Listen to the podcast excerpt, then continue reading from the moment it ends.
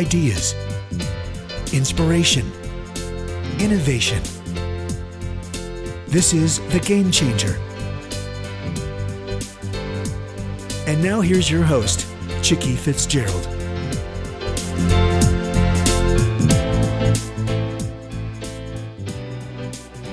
Good afternoon. This is Chicke Fitzgerald, and you are joining us on a very, very special show. And this is one of my favorite topics, which is all about leadership. And the name of the book that we're going to be talking about today is Fearless Leadership. And the subtitle of the book is High Performance Lessons from the Flight Deck. And I mean, this is literally from the flight deck. Our guest today is Carey Lohrenz. And Carey, uh, I'm going to let her tell you her story, but she's actually a, not not just a pilot, but she's an F-14 fighter pilot. Carey, welcome. Oh, thank you. Thank you for having me. I'm thrilled to be here. well, I am I am so jealous. I'm looking at the cover of your book and you are wearing just the most spectacular dress. and uh uh, for those who who have not seen uh, this book, uh, she has on this this black leather dress, and uh, it is just it, it's perfect for a a female F-14 fighter pilot.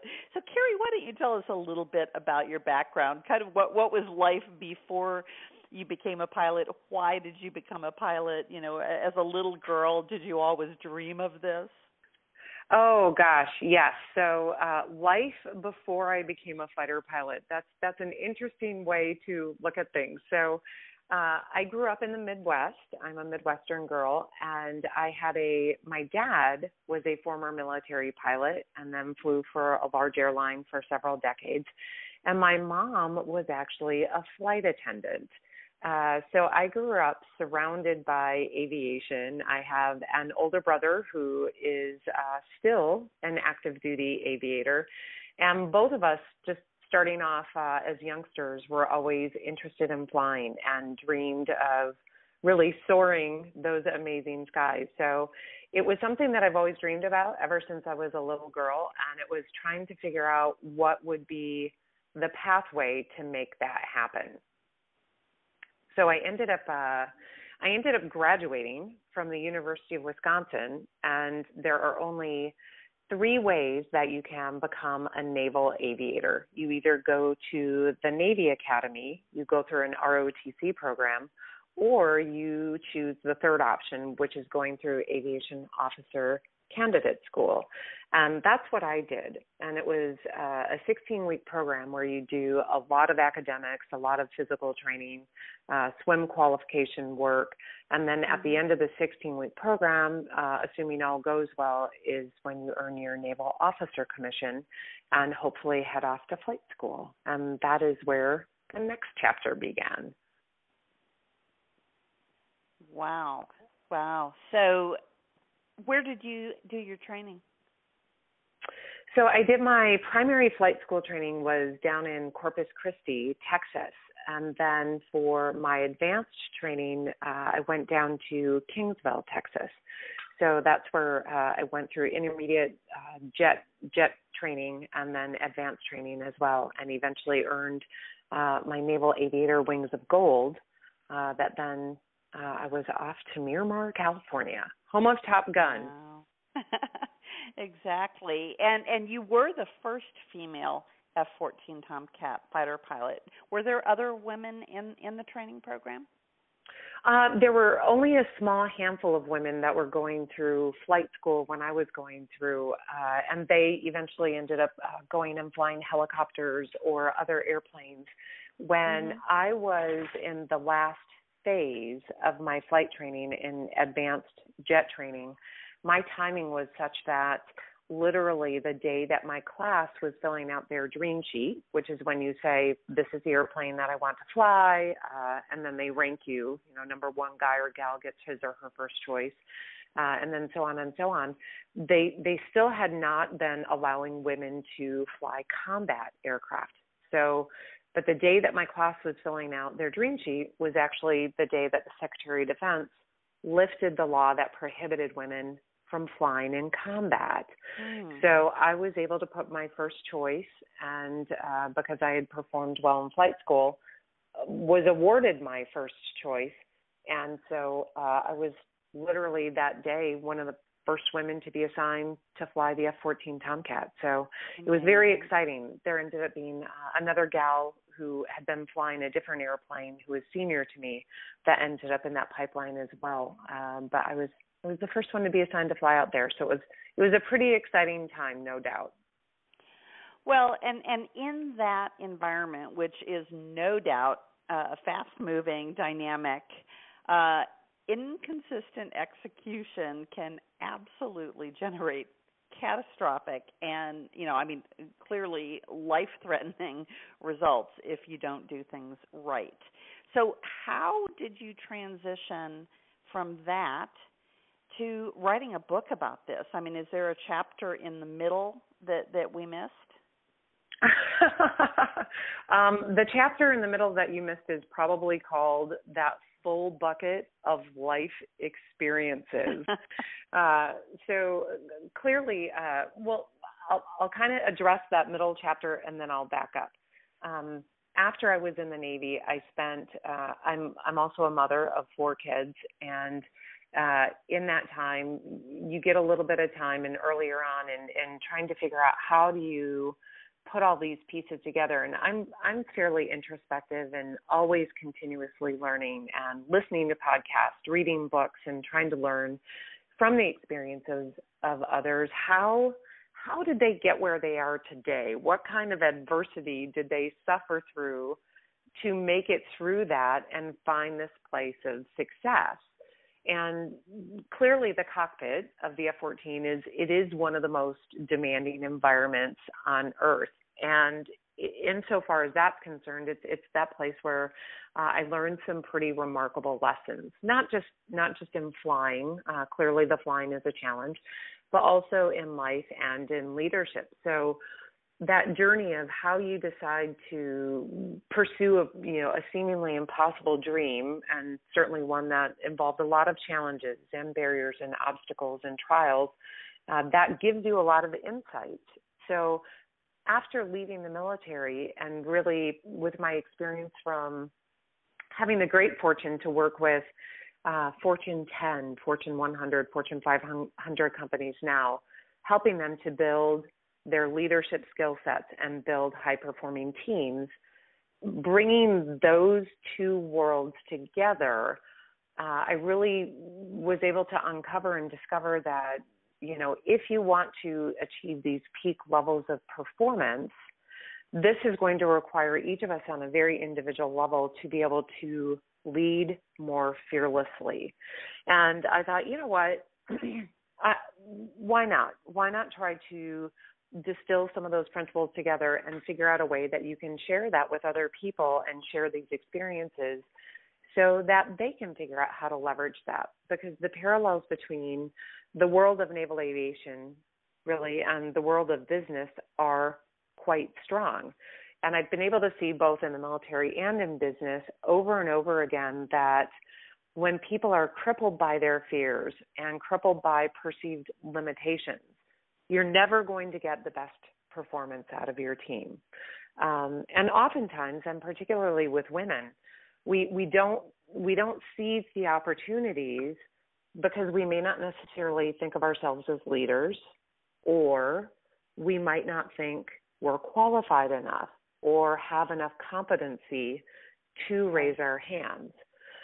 So, really, no matter the situation, the number one way to really ensure that you're the best leader that you can be is to build your ability to work through fear and figure out what needs to be done in spite of that fear.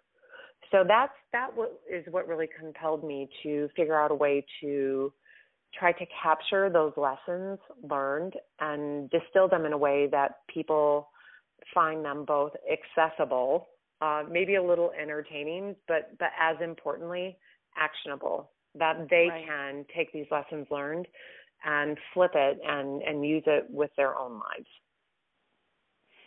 so you lay out in the first part of the book uh, really those fundamentals of fearless leadership and um, and I I have to ask, were you teaching these as a methodology in your work with corporate America uh, before you, you wrote the book? I mean that that's I'm I'm trying to get the the progression here.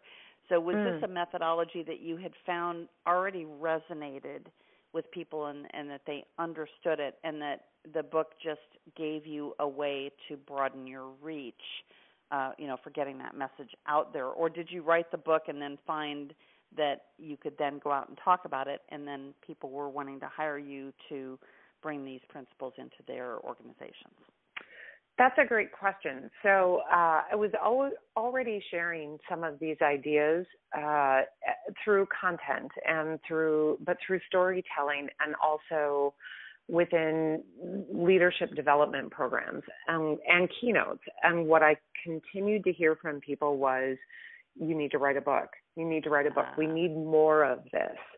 So right. it eventually, and a, a great friend of mine, uh, finally several years ago kind of grabbed me by the collar and he just said, Listen, every time you get on stage or every time you're working with a client and you don't have a book and a way for them to access more of this, you're cheating them. And right. it was a bit of a wake up call because again, I, I suffer from what what I'm sure a lot of our listeners do the the idea of oh, what if it's not good enough? You know, I'm not an author, right? I'm not an author by nature, or I don't I don't perceive myself to be. Right. Uh, I'm not Malcolm Gladwell. I don't. What gives me the right to write a book?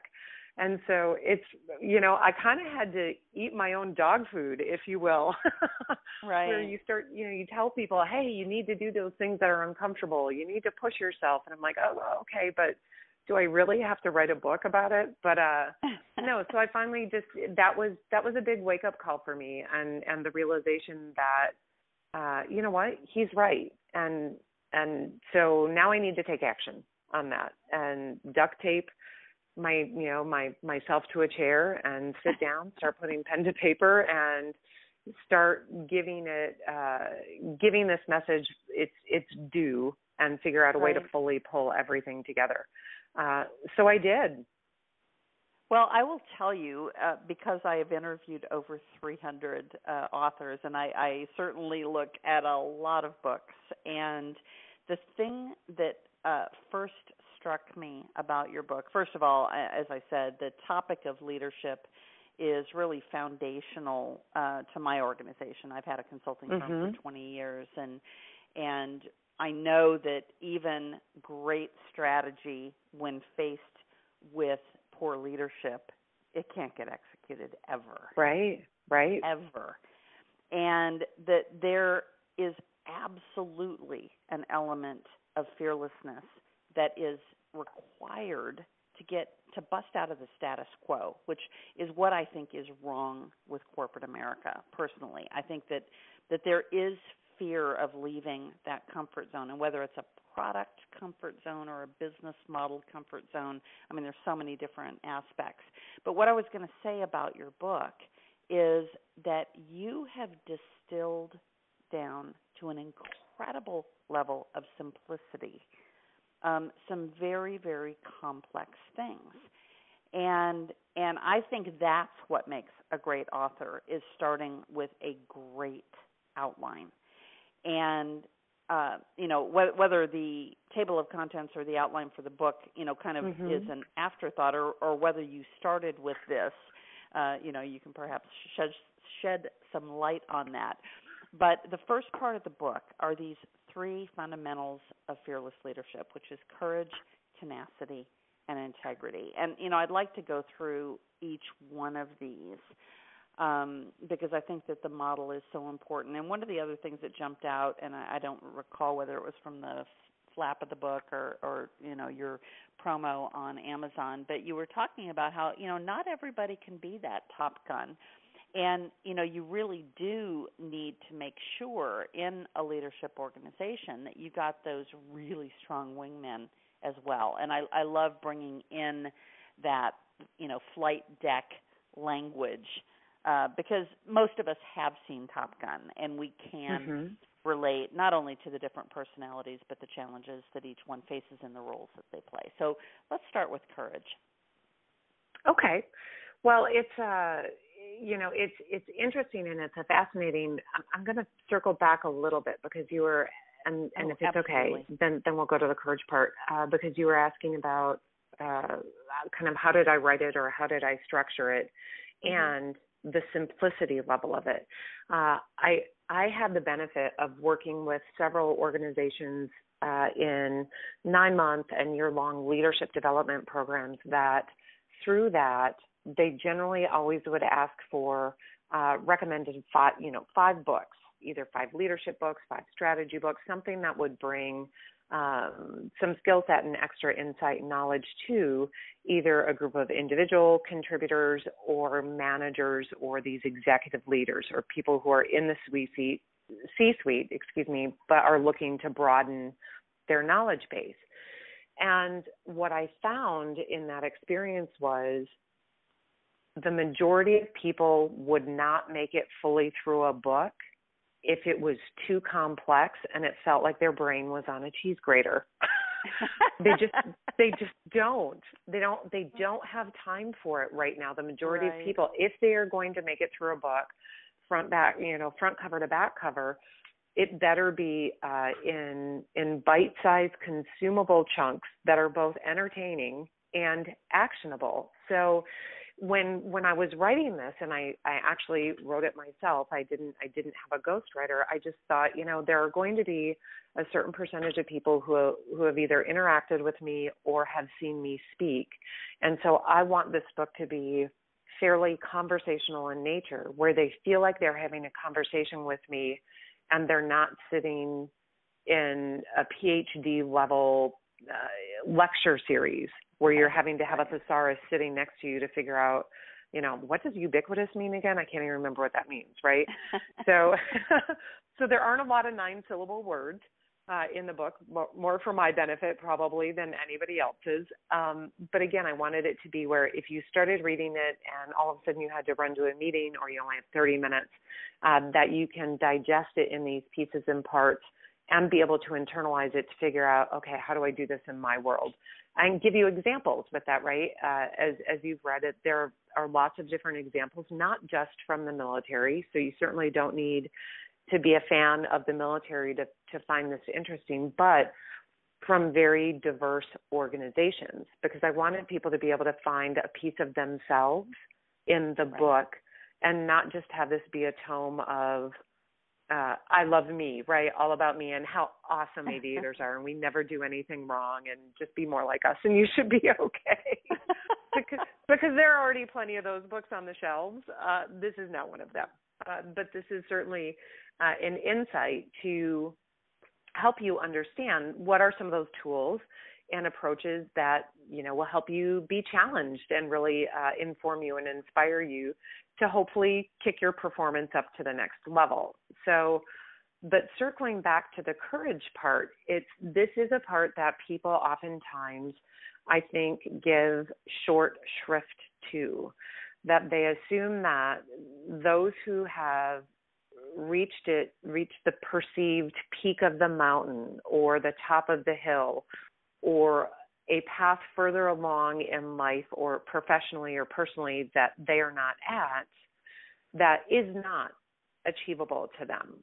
Um, and what I think is important for for everybody to understand is that having courage is really that first elemental level in fearless leadership because those feelings of self doubt and fear and not enoughness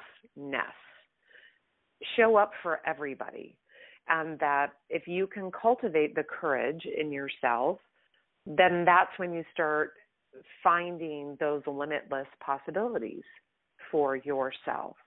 Uh, so, you know, having the courage to take that first step uh, is a big deal. But if you don't do it, you're bound to miss miss out on those opportunities that are available to you. So it doesn't mean that you don't ever feel fear. It doesn't mean that you're not scared, but it is rather courage is having that ability to master your fear and go for it anyway. Um, and and not to be. This isn't about taking you know really big risks and making bad decisions and saying, "Oh, well, Carey said I should just be fearless, and I can go do this stupid thing and put it under the veil of fearlessness, right?" Um, but it's about having that courage to step up and and go after it when you are scared to death and you have that huge lump in your throat uh, and the pit in your stomach, and people are saying, you know, how dare you? What gives you the right to go mm-hmm. after this? And and I think it's important. Yeah, and I, I think it's interesting. I, I just uh, kind of got a mental picture. You you talk in this first chapter about the relationship, uh, or or you mention the words kind of in the same paragraph of bravery and courage, and I think that what I'm hearing you say, and and the picture I'm seeing in my mind is that you know courage is the stepping out despite the fear, and bravery actually emerges like that that's Absolutely. what emerges after you've taken that step. And I've never really seen it that way. Mm-hmm. And you know, I'm a serial entrepreneur and and I grew up not knowing that that was my gift. Okay? And and I would have characterized myself when I was younger as being very risk averse.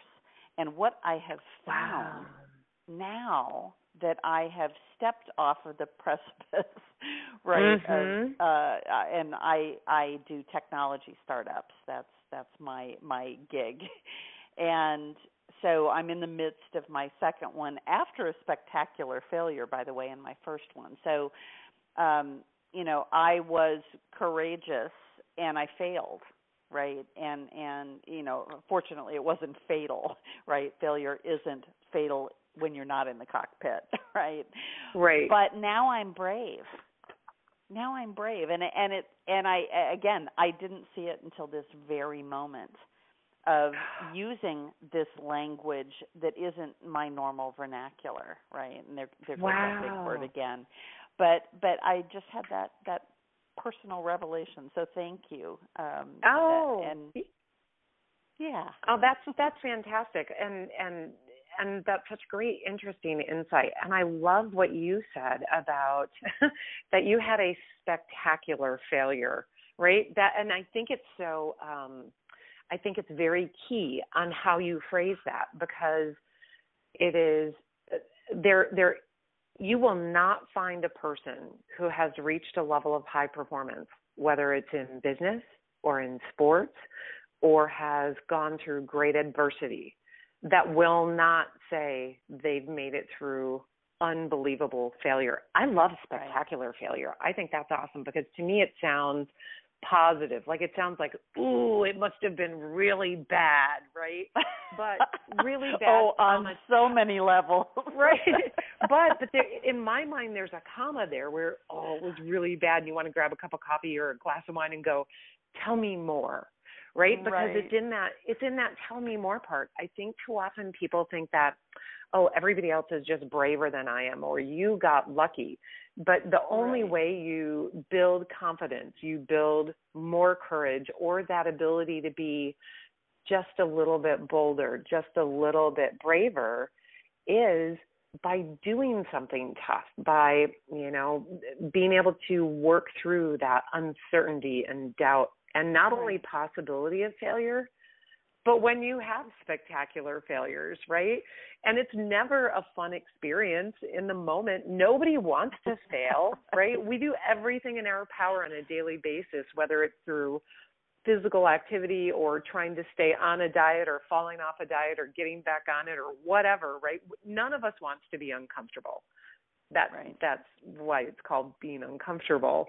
Um, but rather than running from these tough assignments, rather than going, oh, that's way too hard, part of being courageous and being fearless is is integrating these kinds of tough things, tough assignments, tough situations into our our life plan, right? right. If, because if it's easy, your your enjoyment out of something is going to be nil there's no reward there. It's and that's what I think people hard work is called hard work because it's hard, right? At the end of the day. exactly. And, and and and quite often people are like, "Oh, it's too hard. I don't I don't want to do that. It takes too much work." We're too we're too busy spending energy looking for the easy button instead of just digging in and doing the work. And when you do that, that is actually when you uncover these opportunities. It's when you are brave enough or have just enough courage or confidence to step into the arena. It's it's the ability to take that first step, right? And right. no one but can again, you... if you if you think you have to be brave before taking that first step, I think that's why the steps don't get taken. That and Absolutely. that fear of failure. And since you've done so much work in corporate America, and I know we're going to talk about culture in a little bit, mm-hmm. but I think it's does the culture allow failure as a path to success, right? Because it isn't the opposite. It really isn't the opposite of success. Right.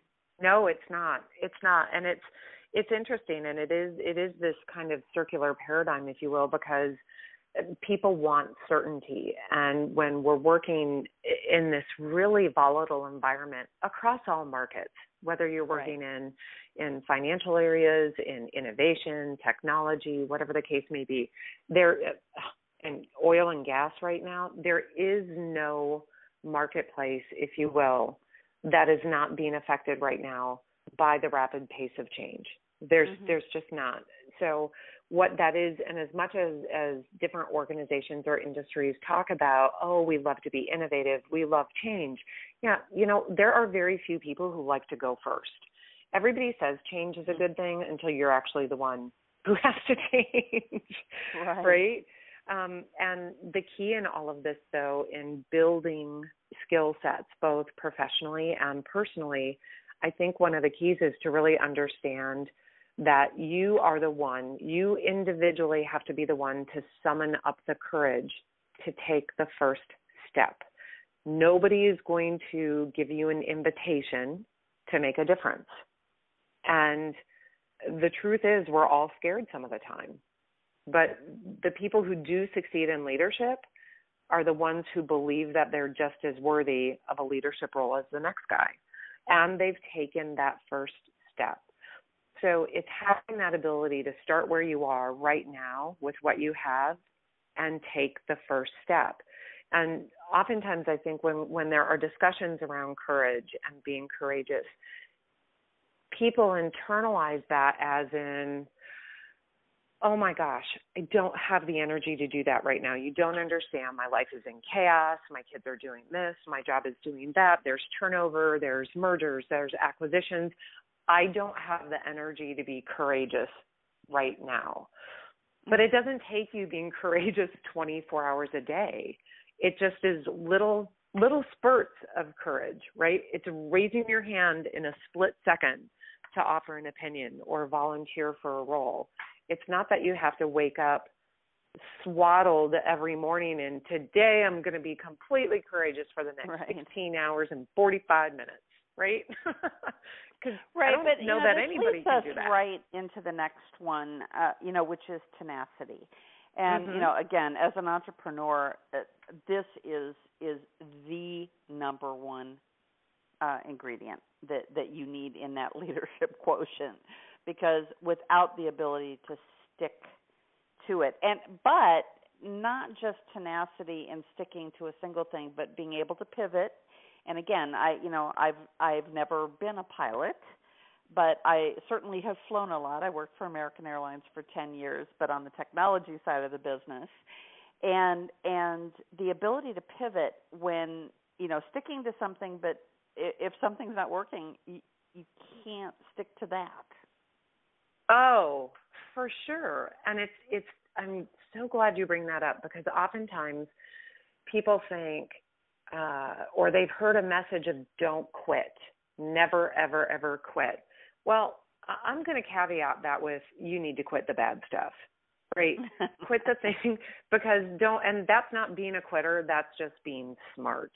And, but also when you realize when you have these goals, when you have these, whatever you want to call them, big, hairy, audacious goals, big dreams, whatever it is, particularly if you're doing something that is innovative or against the grain, um, what happens more often than not is that people quit because they think it's too hard or maybe that they've given all they have. And uh, a little insight, and, and I pulled part of this from the SEAL community, from a physical perspective. One of the ideologies that the SEALs always share is this, this idea of when you think you, you've done everything you can, chances are you're actually only at 40%. And I love that. I love mm. that because we give up we tend to give up too soon or we think because we're going after this dream or we're entrepreneurs or we're trying to climb this ladder that most of the time should be really fun and it should be rewarding because you hear people talking about just live your passion and you'll never work a day in your life which uh, I'm like Kermit the Frog, where my pinky. I don't know if you've seen the little Kermit meme where he's drinking like a, a cup of Lipton tea and his pinky comes up and says something kind of smart alecky. I don't. I I would like to meet the person who can can look me in the eye and say every single day they've been living the dream and it's never been hard work that they thought was either inconvenient or a grind, because I want that job. right. Right. And if if you if you are looking to be a stronger leader, if you're looking at having the ability to make a difference that is going to be winning over the demons in your head i think and and being willing to be committed to doing the work that's required to not only grow yourself uh, as as both a leader and as a person but to also make your team look good right mm-hmm. so you're you're going to have to put in a lot of time doing difficult and what is sometimes, frankly, boring work. But there's no shortcut to there's no shortcut to high performance. There are no shortcuts to excellence. You have to remain tenacious in this. Absolutely, absolutely. And so the next one is interesting because you know when we look at leaders, we assume that you operate with integrity, right? And and mm-hmm. integrity has all kinds of dimensions. And I've told the story before on the show. Um, my best friend, um, one Sunday morning at church, was asked to get up and talk about integrity. And she listed 10 things that were, uh, you know, part of, uh, you know, her definition of integrity. And one of those was being on time. And mm. she talked about, you know, how how she felt when you know someone didn't honor their commitment to be someplace on time. And of course, mm-hmm. I was mm-hmm. quickly trying to figure out how many times I had been late in meeting mm-hmm. with her. um, and and I thought, oh my God, I never about that being tied to integrity. And I come, my maiden name was Wright, and uh, they always joke that we were the late great Wrights because we were always late everywhere. And you know, I mean, I came from a family of very, very high integrity. I mean, my both of my grandparents were missionaries, and my dad and mom were missionaries, and my dad was a pastor while he was living, and um, you know, just everything was about uh, integrity, right? Except for that. So, talk to us about the elements of integrity that are part of fearless leadership.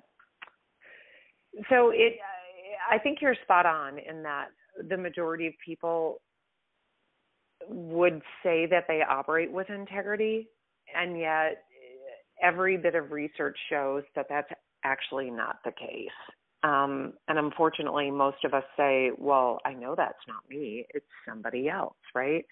Um, but but integrity has a lot of different layers to it. It means it's not just doing well it, clearly it's doing what is right and understanding what's wrong. But the the next step in that is fully being able to have the courage to stand firm in your principles and to be very truthful or speak the truth even at times of crisis and at great personal risk and that's the part where i think more often than not we come up short and we see it all of the time in well, we see it in politics. Uh, heaven forbid somebody actually say they're sorry about something, something bad that happened.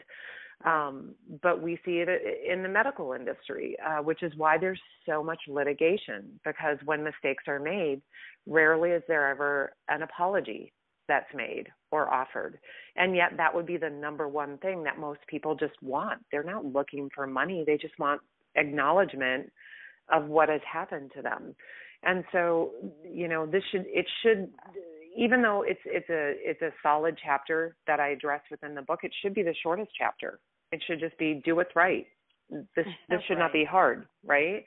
Um, and the fact that again, like I, I shared earlier, cutting corners cutting corners never leads to excellence.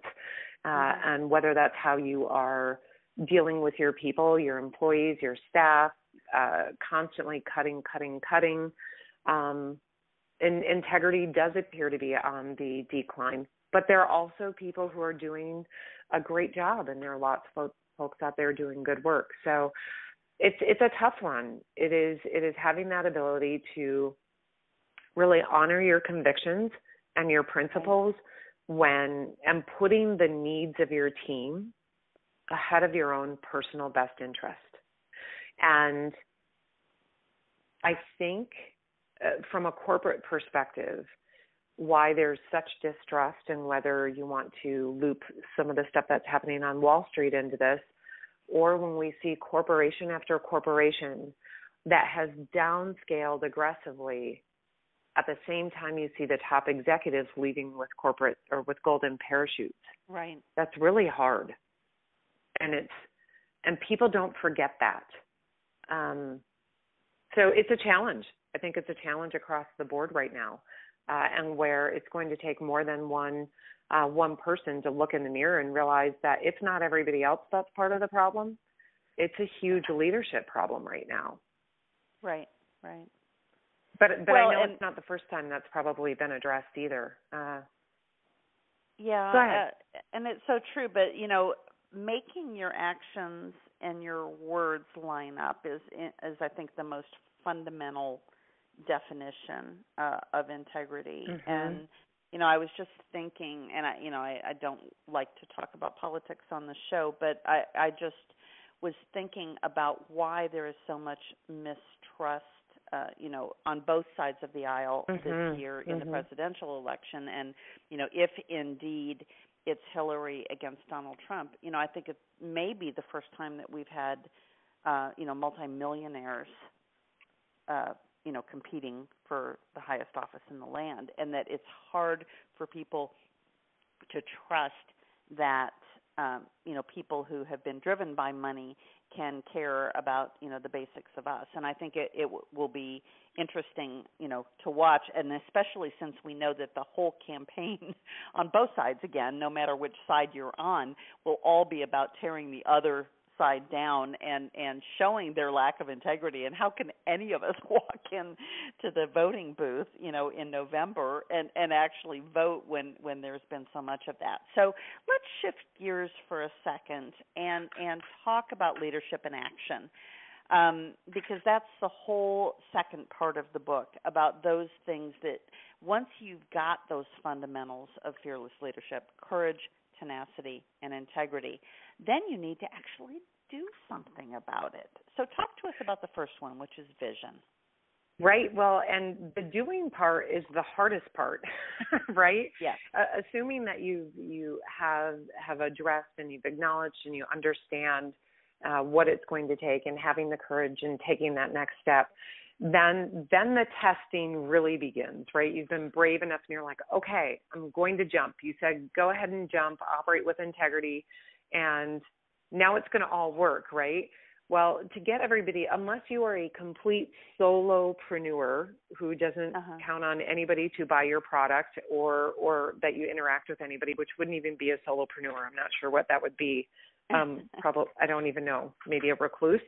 Um, but but you're going to rely on other people to help you get your product out there, your message, your life, your team across the finish line and the first part of that is is really going to be figuring out how do you how do you set a vision and how do you um, establish this vision something that inspires people inspires your teammates and gets everybody aligned um, so that you can get where you want to go. Uh, but you know, if you don't, you can't just move forward fearlessly and boldly without knowing where you want to go and having your teammates know where you want to go. So you you have to have that courage to set the vision and clearly the tenacity to to stick with it and go after it and then that integrity to pursue it. So in my previous life, in my previous world, um, you know, we were able to articulate very clearly from an aircraft carrier perspective what success looked like.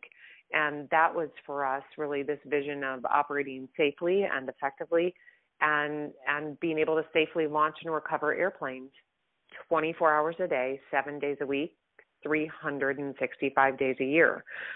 And having that vision from a leadership perspective is really that catalyst that that gets people all aligned around that vision um, and moving towards that vision so that you can tune out all of that chaos and noise and distraction that all of us are overwhelmed with on a mm-hmm. daily basis. So it's it's a great um, it, it's a great and a necessary foundational element of high performance because otherwise we are all pulled in a hundred different directions every right. single day.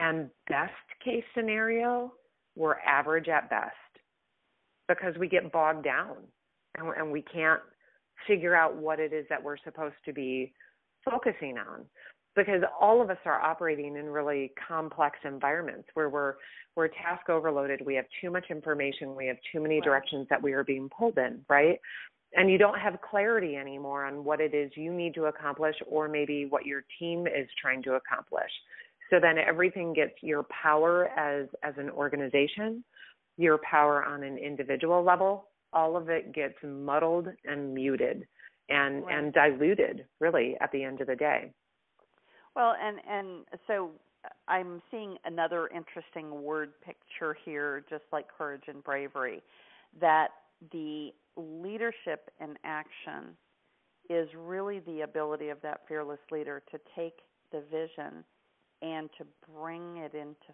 focus, right?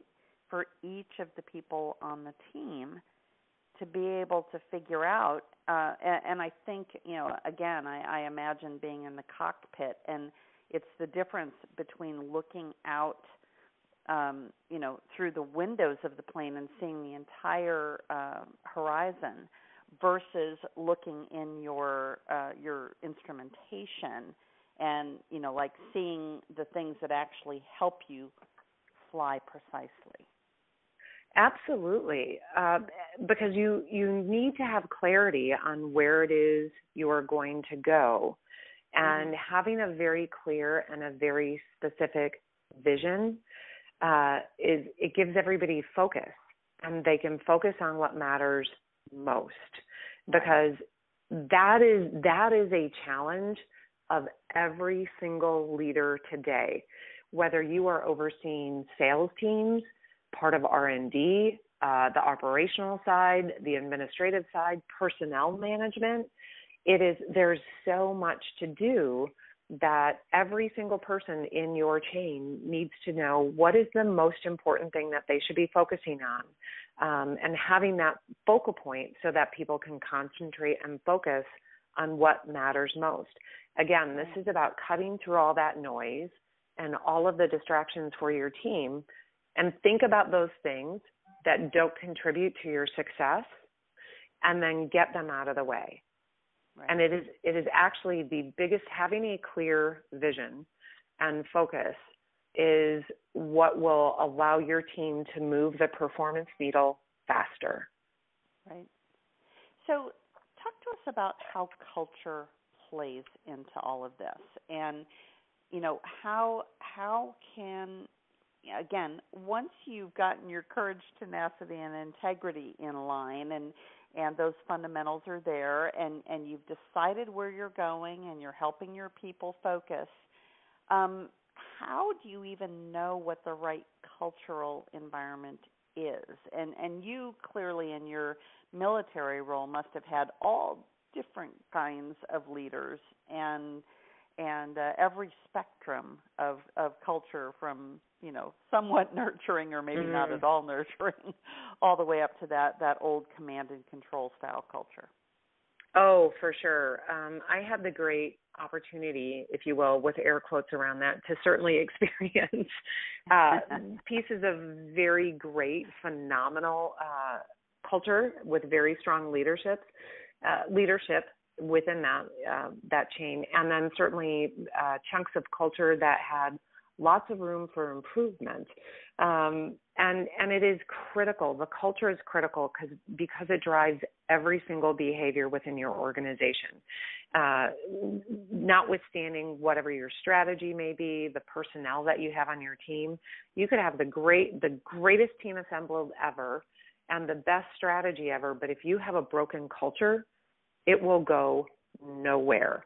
So bringing nowhere fast.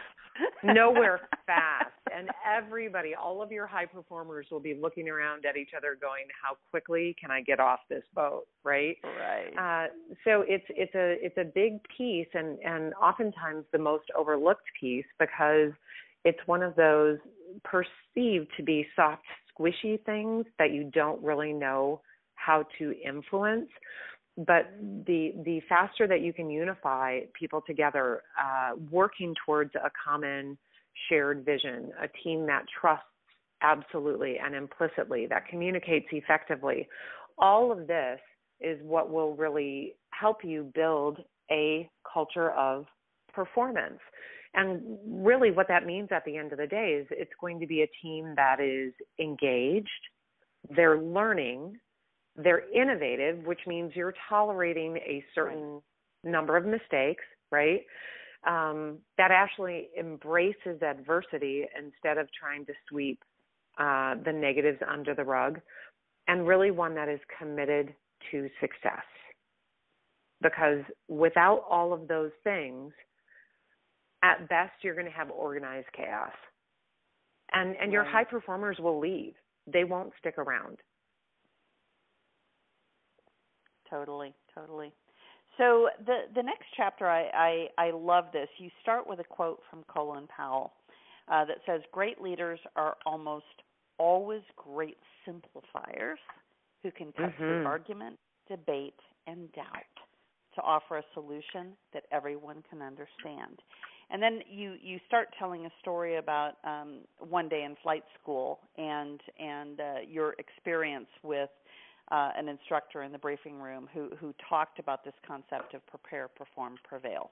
So this full pro, foolproof process for high performance. So share a little bit about that with us. So this this process is really how we were able to take enormous amounts of information uh, and very rapid change on an hourly, on a daily basis, and even when your missions are changed, it with very very short notice to take all of these these bits and bytes of information and put it together very very quickly in a cogent and very actionable form. So so what does that mean? It's essentially being able to to work through a framework that is not overly complex, that does not have a lot of steps, that allows you to aggregate this information so that you can take a step back and breathe and know that uh, you know what the threats are, you know what your resources are, and now all you need to do is execute. So everybody involved knows their piece of the puzzle and what is expected of them. Not the outcome that is expected of them, not micromanaging, telling them exactly how they are going right. to do this. But this is a process that really works in any type of organization with any task. So whether you're a bank manager, you're a, you know a coach of a national you know football league team or NBA or whatever the case may be. It's straightforward. It is it is essentially you know how are we going to take this? What are we going to do? What's the objective? What are we trying to accomplish? What could get in our way? Let's go do this. And it's a, so it's a way of filtering out all the information or filtering out all the noise, right? So you get all the information that you need to be able to execute effectively so that everybody knows your strategy, they know what the plan is, they know what success looks like, and they know that as soon as they're done, they're going to be debriefing and being held accountable for whether their part got done as advertised, or if not, why not, and how can we learn from it? So it's really this methodology that hinges from a leadership perspective on your ability to communicate effectively and and make sure that your teammates are all clear on the vision and what is expected of them and that then the accountability metric of it that we're going to come back we're going to circle back and figure out what worked. We call it debriefing right? So it's figuring out right. what worked what didn't and how can we improve I like that better than post mortem oh i know. That's, that's, the that's word just, we used in corporate life and it's like who died? I know and well it's the never, project died yes. Yes it has such a negative connotation and i love the i love debriefing because what's really important so we take the time we take the time to plan with our team right? So getting back to the structure the prepare perform prevail.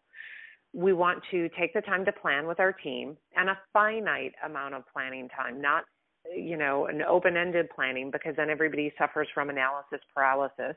And we're looking for the perfect plan which if we spend all this time to get a perfect plan by the time we execute it the environment has changed and our plan is no longer perfect. So we're looking for a good enough plan to go out and start executing on that then as we're executing we're, we're taking notes we're figuring out what's working what's not and when we're done we're debriefing so again we want to figure out what worked what didn't so that we can replicate those things that worked well for the next time and figure out how to fix very quickly those things that didn't the next time.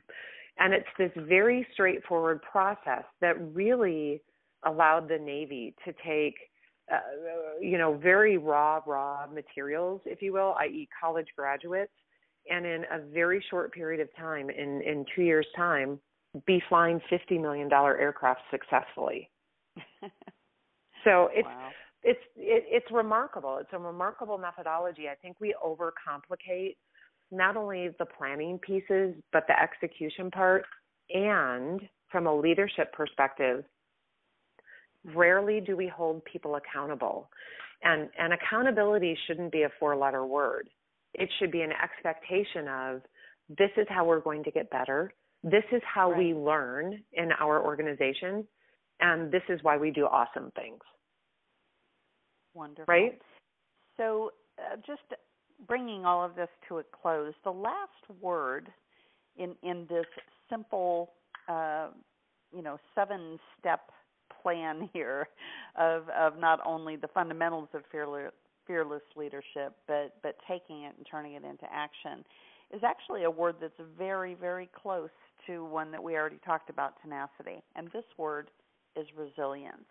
Tell me mm. how resilience is different than tenacity. Well, resilience is it's a key critical skill actually. Resilience is really having that ability to rebound and come back when something bad happens.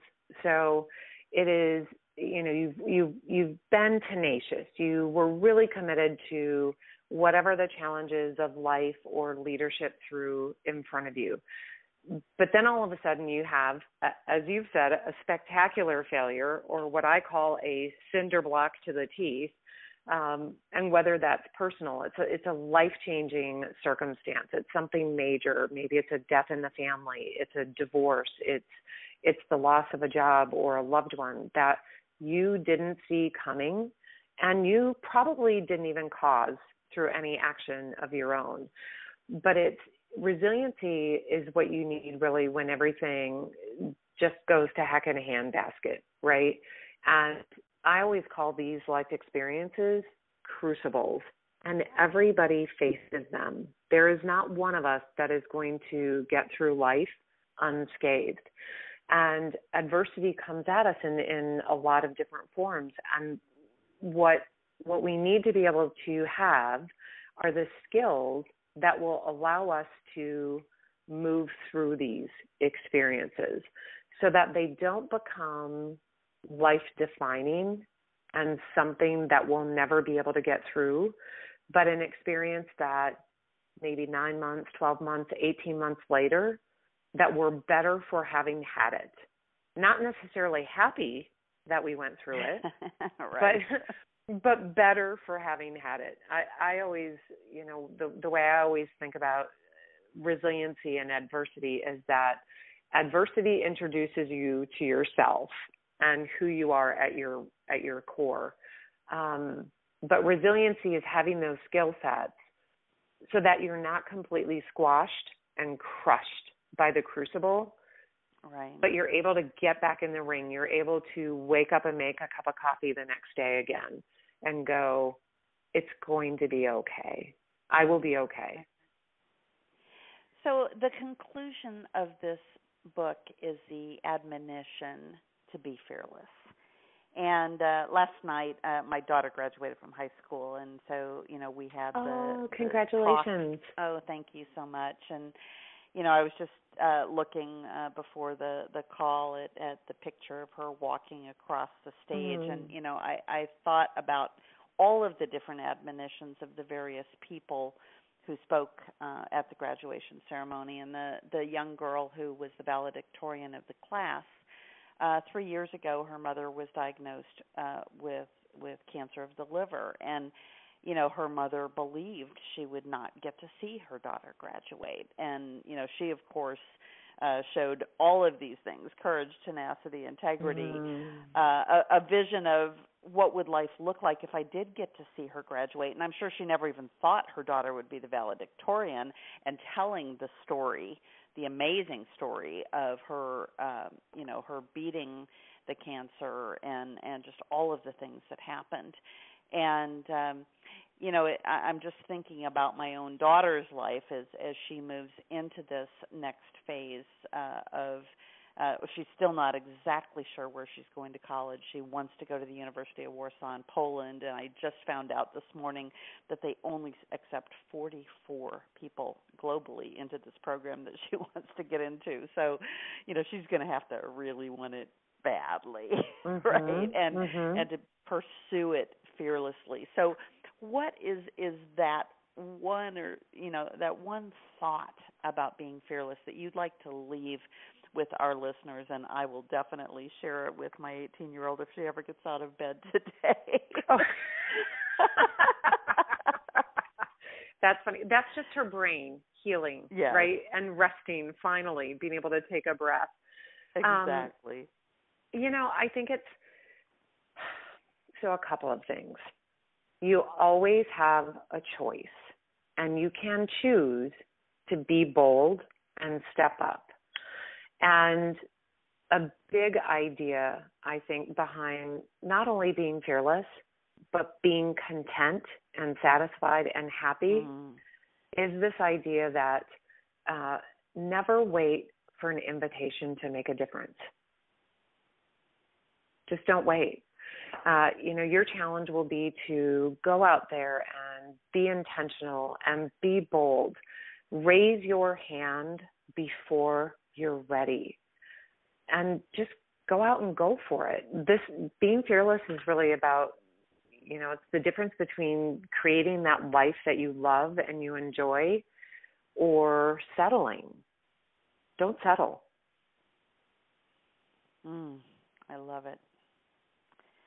Well, Carey, this has been amazing. And uh, for those of you that have been listening, uh, the title of the book again is Fearless Leadership High Performance Lessons from the Flight Deck. And our author guest has been Carey Lohrenz. And Carey, can you let folks know how to get in touch with you if they'd like for you to come and speak to their organization or if they need uh, help on an advisory level uh, within their companies to really build their teams into high performance teams? Absolutely. Uh, you can visit me right right on the uh, on the interwebs. Um, my website is careylohrenz.com, which is just C A R E Y L O H R E N Z. Uh, you can drop me a line right there or send me a message via Facebook, Twitter, uh, and I'm on Instagram. So I'm pretty easy to find.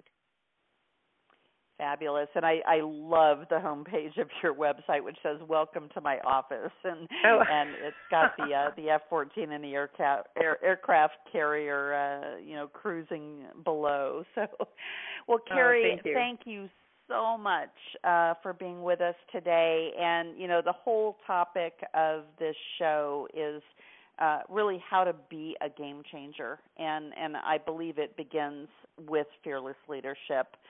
So uh, I hope our listeners will uh, make it a point to order your book uh, in addition to listening to the show and uh, really to go out and be fearless and and to change the game today in in just one of these elements of your life and uh, you'll find that the other ones will come uh, very easily once you take that first step of courage. Thank you. Thank you so much, Chicke, for having me here today. It's been a pleasure. Terrific. Well, thank you so much, Carey. And again, thanks to our listeners for joining us today. Bye bye. You've been listening to The Game Changer Ideas, Inspiration, Innovation with Chicke Fitzgerald.